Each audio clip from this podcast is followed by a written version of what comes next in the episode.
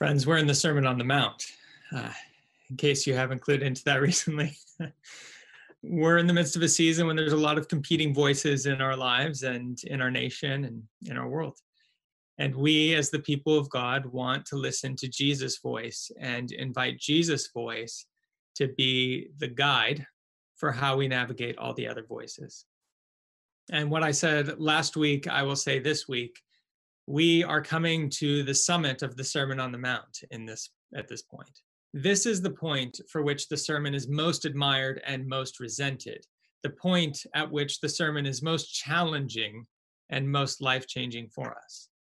And you could potentially argue that nowhere is the distinctiveness of the Christian life more obvious than Jesus' call to love our enemies. And nowhere is our need for the transforming power of the Holy Spirit more necessary than this point here. Jesus calls his followers to love their neighbors and enemies alike. He says, You have heard that it was said, verse 43, love your neighbor and hate your enemy. But I tell you, love your enemies and pray for those who persecute you. Now, the Old Testament command to love your neighbor, which comes from Leviticus 19, and in Leviticus 19, the neighbor was defined as someone who is the same religion and race as you. Now, that command to love your neighbor was quite clear in the Old Testament law. Leviticus 19 says, Do not seek revenge or bear a grudge against your own people, but love your neighbor as yourself. But what we do not find in Leviticus 19, or I would say anywhere in the Old Testament law, is an explicit command to hate your enemies. In fact, I would even argue that you don't have to look very far to find God actually pointing somewhat in the other direction. Once again, Leviticus 19 itself says in verse 34 the foreigner residing amongst you must be treated as your native born, as if they were one of your own. Love them as yourself for you were foreigners in Egypt. I am the Lord your God. So, Jesus says, You've heard that it was said, love your enemy, or love your neighbor and hate your enemy. And what I'm basically saying is, in the Old Testament law, you don't find the language of hate your enemy. You find love your neighbor. And you even find a trajectory in the Old in the Old Testament law of expanding the circle that you're supposed to love from neighbor to include the foreigner who peacefully lives in your midst. So, what I think Jesus is doing here is he's picking up on this expanding trajectory that we find in Leviticus 19 itself, and he is expanding it even further than anybody wanted or expected to include one's enemies and persecutors. In other words, Jesus is not contradicting the Old Testament law here. He is widening its circle of application precisely where the human heart would rather restrict it. So it seems that the scribes and Pharisees were reading the law and heard, love your neighbor, and then came to the instinctual conclusion that meant they had permission to hate their enemies. And Jesus says, no. If you actually paid attention to the trajectory of the law, it was to love those who were not even your neighbors. And so I'm telling you now, love those who persecute you, pray for those who persecute you, and love your enemies. In other words, I think Jesus is saying no matter how your enemies treat you, love them in return. And no matter what your persecutors do to you, pray for them in return. Why? It's really interesting to see the Jesus the reason that Jesus gives. He says because this is an essential part of what it means to live as children of God. Notice how he links the way we treat our neighbors, our, our enemies, not on the nature of our relationship to our enemies, but rather on the nature of our relationship to God as Father. Like to act this way towards our enemies is essential to what it means to be children of God. And how do we do this? Jesus says, You take your clue not from how your enemies treat you, but from how God treats you. Now, if you're like me, once again, I feel the need for stories, kind of concrete, lived examples to heal and shape my imagination because I have this instinctive sense that the law of reciprocity needs to be the default mode for how I treat people. And so stories can help. And one time I heard a story uh, about a woman who's who was hanging out with her kids in the front yard, and as kids do, they throw balls, they throw toys across the street, and one landed in the other neighbor's garden and took out uh, basically a plant that the neighbor was really committed to. And the neighbor came over to the mother of those children in absolute rage and just reamed her out. I mean, in front of the children, in front of the neighborhood, just yelling and screaming about why she did not have better control of her children. And he could not believe it. And then he stormed across the street and went back in his house. I mean, completely unnecessary response to a kid throwing a ball in somebody's yard and hitting one of your plants. But one of the amazing things about this story is, as I was hearing it, is there was an opportunity for this woman to respond in kind, to say that's not acceptable. And her husband was very angry when he found out later that day how she was treated by a neighbor. He wanted to go over there and give him a word or two. But the woman specifically said, no, give it 24 hours. I'm going to bake some cookies, I'm going to bake some bread, and I'll bring it over tomorrow. Because if he acted that way, he must really be hurting. And so the husband said, okay, let's see how it goes. And basically, the next day, she baked stuff and she brought it over to the man who yelled at her and said, I know you yelled at me, and that was not okay. But I can only assume that something is really troubling you and hurting you in your life. And so I wanted to bring you this gift of cookies and bread. And the man broke down and he proceeded to tell her how he was going through a divorce, and she had no idea. And he had a lot of pent up anger over the brokenness of that relationship. a more intense story, maybe, uh, maybe the story of Ruby Bridges in the 1960s. Our um, kid friendly sacred conversation group had the privilege of reading this story on Tuesday evening, and it was a joy to watch Annabelle uh, hear the story for the first time. Ruby was a young African American girl who lived in the South and was part of the first attempts at desegregation in the schools. Um, she was chosen, along with four other kids, at the age of six to be uh, one of the first Black children to attend an all white elementary school. And she was going to attend a school by herself. So, needless to say, she was not very popular at that school. Like, parents were pulling their kids out of the school, and throngs of people were in the streets protesting as she walked to school each day. And so much so that Ruby actually had to be escorted by guards to and from school. Now, her story was popularized when a, a child psychiatrist from Harvard University, Dr. Robert Coles, wanted to meet Ruby, Ruby to study the toll that this must be taking on her young life. But what he discovered as he talked with young Ruby is that she showed no traceable signs of fear or anxiety or resentment or animosity. She never had a sleepless night. and she always woke up in the morning ready to go to school again. And and Robert Coles, he he was astonished. He said, "How is this possible?" And Ruby's answer was really simple at six. She said, "Every day before and after school, I stop a few blocks away from school before I walk through the crowds, and I say a prayer for the people who hate me. And this is the prayer that I say. I say, please God, try to forgive these people. Because even if they say those bad things, they don't know what they're doing. So you could forgive them just like you did those folks a long time ago when they said terrible things about you. Amen. And we can go on about the story of Ruby for some time.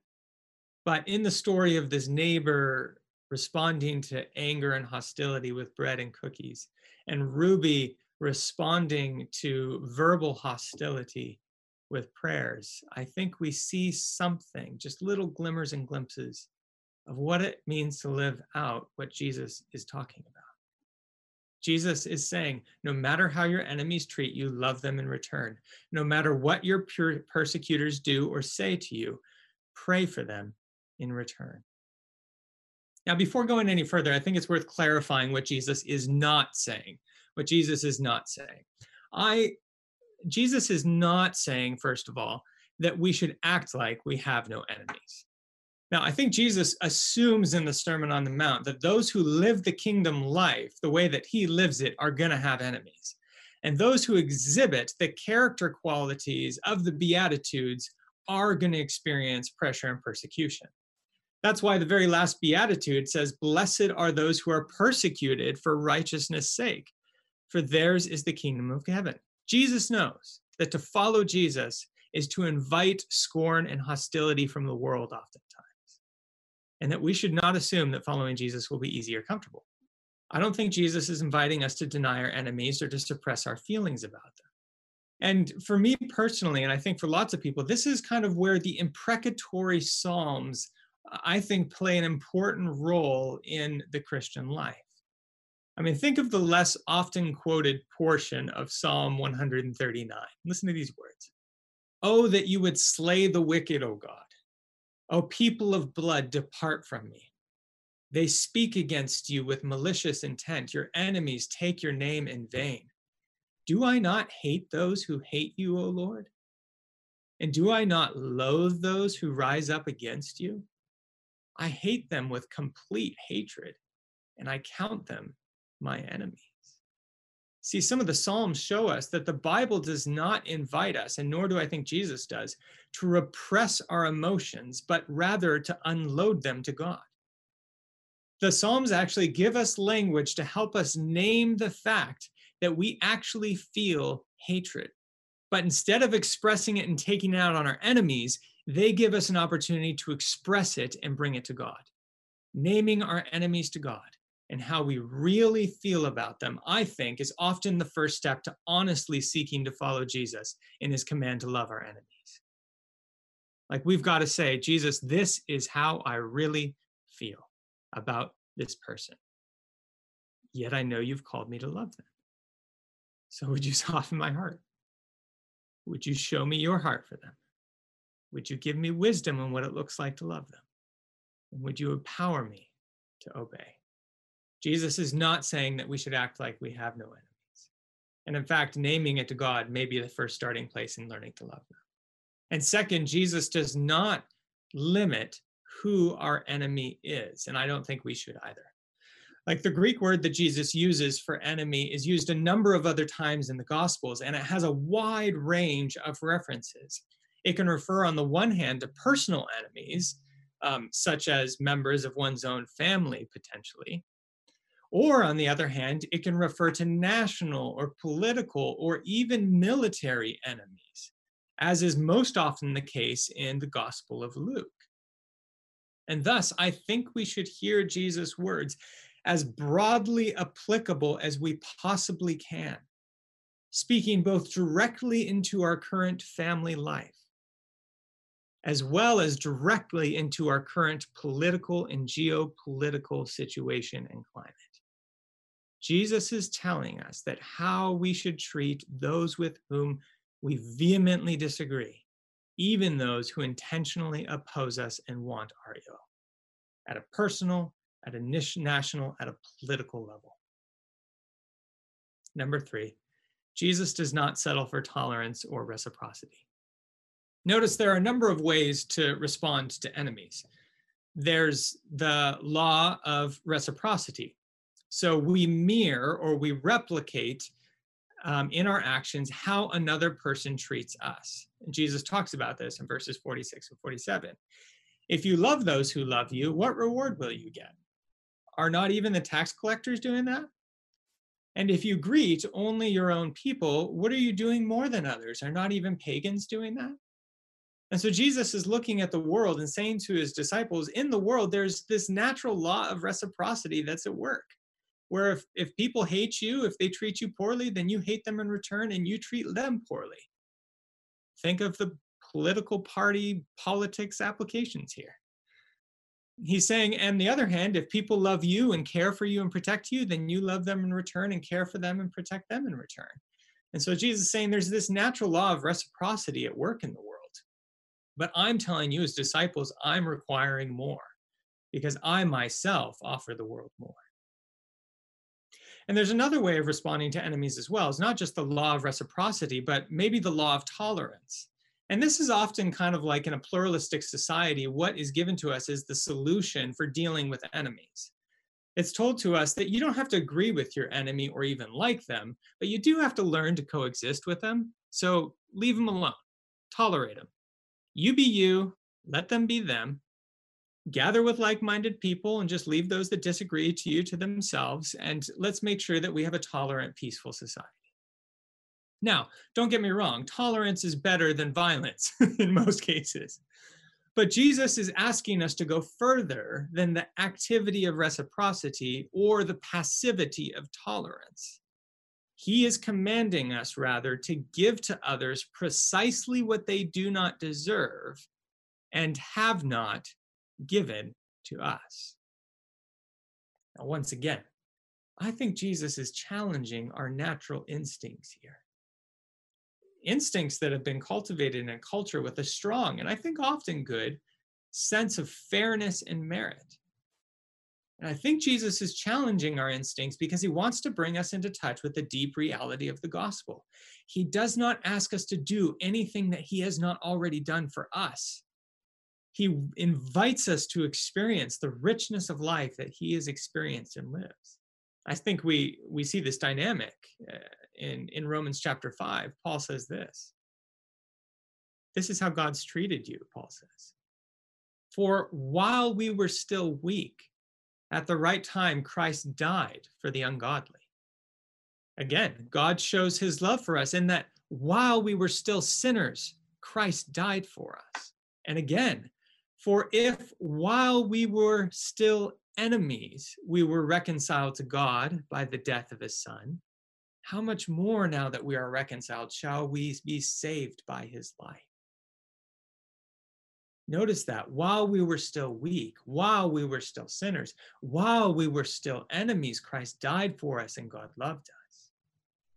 In other words, Jesus is inviting us to respond to our enemies in the same way that God has responded to us. Our clue for how we are to treat other people is not to be taken from how other people treat us, but rather from how God has chosen to treat us. And we see this nowhere better than Jesus hanging on a Roman cross, those mocking him in his humiliating death, and him mustering the final moments of strength that he can muster, saying, Father, forgive them, for they know not what they do. So, practical question to kind of start nearing a conclusion. What does it look like to love our enemies today? I mean, there's there's so many potential ways and answers to this. But I'm just going to focus on one, I'm going to say loving our enemies today means finding ways to show them mercy. Loving our enemies today means finding ways to show them mercy. Now, where do I get this? I get this from the final verse in our passage where Jesus kind of recapitulates all that he has said about loving enemies, praying for those who persecute you. And he says, This is how you live? Verse 48 Be perfect as your heavenly Father is perfect. The word for perfection here could be also translated maturity. And if you look at this same sentence as it shows up in the Gospel of Luke, Luke puts a slightly different spin on it. He interprets Jesus' command this way as saying, Be merciful as your heavenly Father is merciful. In other words, I think when you put Matthew's recording of Jesus and Luke's recording of Jesus side by side, we learn that God's maturity is reflected in our lives as we express to others mercy. God's maturity is reflected in our lives as we express to our enemies mercy. So, what form does mercy take? I was reading an article this last week by um, a theologian that I actually um, studied for quite a while in Scotland for a few years. And I learned something that I didn't know before. He said that in the church's kind of history and tradition, the church developed um, an understanding of mercy as applying to the whole person, both body and soul. And so they developed two lists of seven acts of mercy acts of mercy that address people in their bodily needs, and acts of mercy that address people in their spiritual needs. And I found this really helpful to actually think about my own life. Okay, how do I care for people in bodily needs? How do I care for them in spiritual needs? And, and so the seven bodily works of mercy are these feeding the hungry, giving drink to the thirsty, clothing the naked, offering hospitality to the stranger, visiting the sick, ministering to the captives or the prisoners, and burying the dead. And then the seven spiritual works of mercy are instructing the ignorant, counseling doubters, admonishing sitters, bearing wrongs with patience, forgiving injuries willingly, comforting the afflicted and the downcast, and praying for others. Brothers and sisters, what a lovely list of things to lean into is the people of God. What a lovely list of things to be commanded and to be invited to follow Jesus in this present moment. I mean, amidst all the battle language in our country, which is drawing lines everywhere and naming and labeling, and it seems like there's enemies to the left and enemies to the right, how do we as the people of God show mercy to those who we think aren't on the same team as us and maybe are even against us? Like, I think we're presented in this moment as the people of God to break down walls of hostility by responding to people with mercy exactly where they don't expect us to respond. I think sometimes we struggle with this because in intensive moments of an intense cultural pressure, we can become so focused on the faults of our enemies that we fail to see their needs anymore. And mercy is expressed precisely as we acknowledge another person's need and seek to meet it from the grace of God. Or maybe we become so focused on the evils of particular people or groups of people that we judge them unworthy of our time and effort. And Jesus is saying to us, like, that's not the heartbeat of God. He makes the sun to rise and sends rains on the just and on the unjust, on the good and on the evil. And so should we. And so, a final kind of pastoral question that I'm left with, at least as I'm wrestling with this passage, is okay, Lord, if you've identified enemies in my life that you want me to love where I have not been loving them or to pray for them where I've not been praying for them. Like, Lord, what do I do if I'm stuck in cycles of cynicism and resentment and anger and hostility and bitterness towards these people? Because if I'm stuck in that place, I'm finding it really difficult to reach out to them in mercy. When, so I just want to share with you a short imaginative kind of prayer exercise that I learned from a pastor named Darrell Johnson. He was a pastor in Vancouver, uh, British Columbia, but also in, in Glendale for a number of years as well. And he said, one of the things that you can do when you're having a tough time dealing with resentment, hostility, and anger in your life towards enemies is is get on your knees. If you have a cross in your house, then face the cross, get on your knees, close your eyes, and imagine that you are with those who were mocking Jesus at the foot of his cross in Golgotha. That you're at the foot of his cross, Jesus bleeding and scourged and hanging in his final moments. You're kneeling before him and you are hearing Jesus say, Father, forgive this son or daughter, for they know not what they do. Imagine that you're before the cross and and all the ways that you have treated people with anger or with hostility or with hate or with judgment are coming to mind, and yet Jesus is speaking to you words of forgiveness and grace as he hangs there. And then he says, Imagine that as you're looking at Jesus' face, you notice his eyes glance behind you off into the horizon. And so you turn your head to look to see what he's looking at. And you notice that the person or the group of people that you consider enemies is in the background, in the distance, watching you, but afraid to come near. And Jesus looks back at you and you realize as you look at Jesus' eyes that he wants those enemies to be able to draw near and kneel at his cross as well. And you're the one that is the bridge between them. And then he says, Now, this is the hard part. Turn around back to your enemies and invite them to come kneel with you before the cross. And then sit with that feeling. What does it feel like to kneel next to your enemy before the cross and behold the face of Jesus? My brothers and sisters, I speak these things to you in the name of the Father and of the Son and of the Holy Spirit. Amen.